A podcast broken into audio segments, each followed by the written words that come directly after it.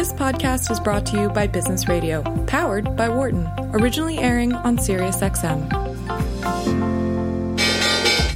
Welcome to our Behind the Markets podcast. I'm your host, Jeremy Schwartz. Alongside Wharton Finance Professor Jeremy Siegel, we tackle the latest market trends every week on Business Radio, powered by the Wharton School, SiriusXM, channel 132. Welcome to a special edition of our Behind the Markets podcast. We're going to be talking with Sam Rines, who is the chief economist at Avalon Advisors. Sam and I just spent uh, some time together at Camp Kotok in Maine on a on a fishing trip, and uh, good time with a bunch of economists, uh, market strategists, and, and other interesting people. Sam, thanks for joining us on on the Behind the Markets here. Yeah, thanks for having me, Jeremy. Uh, you know, I thought it'd be fun to just recap a little bit anything you learned in Maine, thoughts that you took away. Um, we could go back and forth on, on different things that we we found interesting, but uh, but curious if if uh, anything struck you from all the different conversations as as most interesting. You know, I think the thing that I found most striking in conversations about nearly everything was the level of uncertainty around forecasts generally. Uh, normally, you know, there's a few outliers, you know, there's a few headline grabbers, uh, but this time it was legitimately all over the board, whether it was inflation, whether it was employment, whether it was how the Delta variant and other variant emerging variants were going to affect the economy in years to come. The level of uncertainty and admitted uncertainty uh, was much higher than I think it has been in the past. And I think that led to more enlightening conversations, uh, more in depth conversations, looking to listen and learn and iterate their own presuppositions. I, th- I thought it was incredibly productive from that angle. In terms of you know where you see you know right now the there's big discussions of the different infrastructure packages, taxes going to this. Is there going to be a three trillion dollar follow up package to the the recent infrastructure package? How do you see that navigating? What are the politics on on the read from from your side? Mm, on the read on the read from my side, I think it's going to be uh, difficult to get you know three trillion additional spending through. I don't think it's going to be difficult to get some additional spending through. So frankly, on the tax front, it's even more difficult to get done between now and a midterm election. I think you're likely to see more spending, but some tentativeness around actual implementation of higher rates. Um, generally, uh, we would say that the global minimum tax is uh, kind of more headline than teeth. Uh, we don't think that's going to have a significant effect on global earnings, but we do think it's going to have the intended uh, call it the intended headline, uh, which is higher taxes, blah, blah, blah. But we don't think that that's actually going to be something that in and of itself will hurt markets or, or hurt earnings across the board. You know, one of the things you and I talked about was how do you position portfolios and you know, when you think about the the narratives right now, uh, certainly there's all the economy stuff we talked about and what that means for bonds. The, the equity news, you've got all this uncertainty uh, and some self-imposed uncertainty from China in in their actions they're taking. Do you look at that? Uh, how is your team looking at uh, emerging markets? How do you think about sort of general portfolio allocations today? It's interesting because of the level of uncertainty over the next call it several years around potential outcomes it's it's important to look in our opinion at in overall allocation and figure out where you believe the uncertainty is likely to be the least effective in terms of uh, moving the needle negative right? Uh, so i would say really thinking about what the consequences are of prolonged COVID outcomes. In other words, that you don't just have a 2020 incident or a most of 2021 um, COVID effect, but you have a more lingering, longer term effect on labor markets, inflation, supply chains, et cetera. Uh, figuring out how that plays in, figuring out how that works with uh, commodities, et cetera, uh, is really important at the moment in understanding where the risks lie uh, within portfolios. I think it's much more about mitigating risk than it is about chasing returns at the moment and understanding that your initial conditions within equities, within bonds, private equity, et cetera, are all rather elevated in terms of their uh, price and mitigating the level of risk from that initial condition is incredibly important, particularly on the equity side. So I would say just understanding how or what the client or what the portfolio's purpose is is far more important than it has been for the last decade. And and do you have a view on that transitory versus permanent? Uh, you know, if you if you think about the the the, the core portfolios that have been that ballast and to, to go more conservative, you go to bonds. Um, and you know, I, I if I have a worry on the market today, it's that this inflation is the is less transitory and that sort of a rising bond yield is the sell off for equities. Um, but do you have any other views on that? Any anything on what what do you do to be conservative? Is it just go to cash? Right now, you know, cash, you know, to inflation is you know a guaranteed negative on an outcome.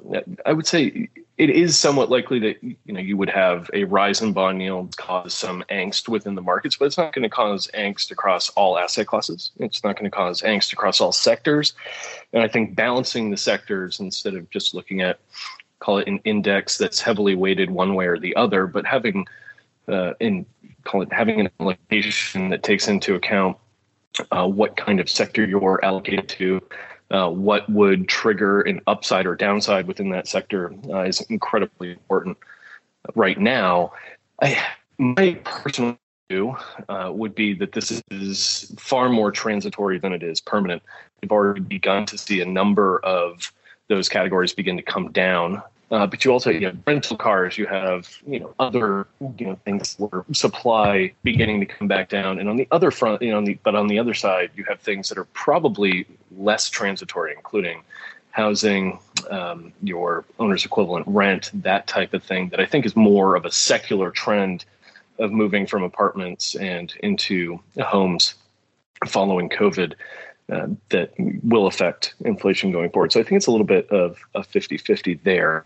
But pos- positioning around that, I, I, think, is it's more important to look underneath the index to what the effect would be of a rising interest rate, right? That would be generally negative for tech heavy indices, and it would be generally positive for things that are more heavily weighted towards, oh, call it broad commodities and financials. Uh, so I think you have you have to be more cognizant of what the uh, what asset class you're buying into and what actually constitutes uh, that asset class than before. Uh, being that you're uh, economist oriented, uh, and we're going to have a lot of Fed taper talk coming up um, towards the end of the towards the end of the year. Do you have a forecast for when you think this taper will actually commence? Right now, I think there's there's an awful lot of talk coming from uh, call it the regional presidents, uh, and not so much taper talk coming from the board governors. I think there's quite a tension between those two camps at the moment around when to taper and why to taper. So you're probably going to have a compromise, which is, you know, get some taper talk out of Jackson Hole, begin to have some real rhetoric in October, and then end up with the taper beginning, uh, call it December, January uh, of 2021 or 2022.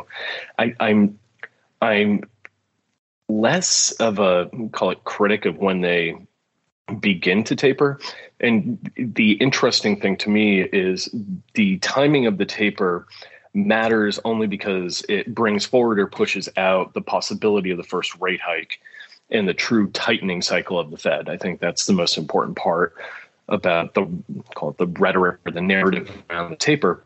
If you begin to pull forward or pull in um, towards today more that first rate hike, uh, it's going to continue to put pressure on the longer end of the curve because the market's going to begin to price in less and less inflation over the longer run, uh, less growth, et cetera. Uh, that the Fed isn't going to let everything run amuck in terms of inflation or in terms of growth and that's that's potentially an interesting conversation around does the long end of the curve actually look call it relatively cheap here in terms of the 10 year yield and the 30 year yield.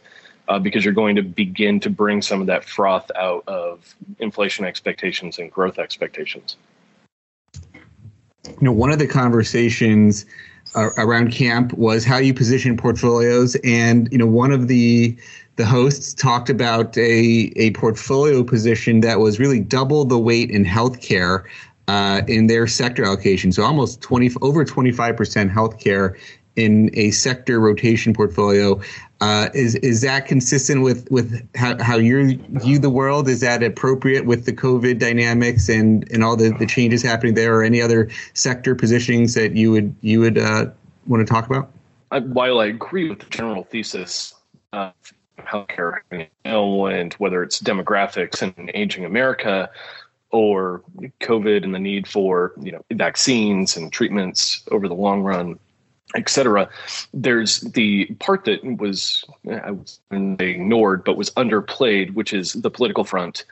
Uh, that I that I struggle with taking that risk. That there is always the political risk that if you begin to have too much profitability in healthcare, if you begin to have healthcare costs rise significantly, the easiest way to get votes is to either give some healthcare for free or lower healthcare prices generally the next couple of years, I would be less excited about it over the long run, just given the political risk. Well, Sam, thanks for joining me on Behind the Market to talk a little bit about what you took away and, and give us uh, some of your, your world picture views here. Thanks for, for joining us. Uh, thank you, Jeremy. Always a pleasure. Thanks for listening to the Behind the Markets podcast. If you want to learn more about WisdomTree, visit wisdomtree.com. You can also follow me on Twitter at Jeremy D. Schwartz. I'd like to thank Patty Hall for producing our live program on SiriusXM channel 132 and our podcast producer Daniel Bruno. Join us next week for another edition of the show.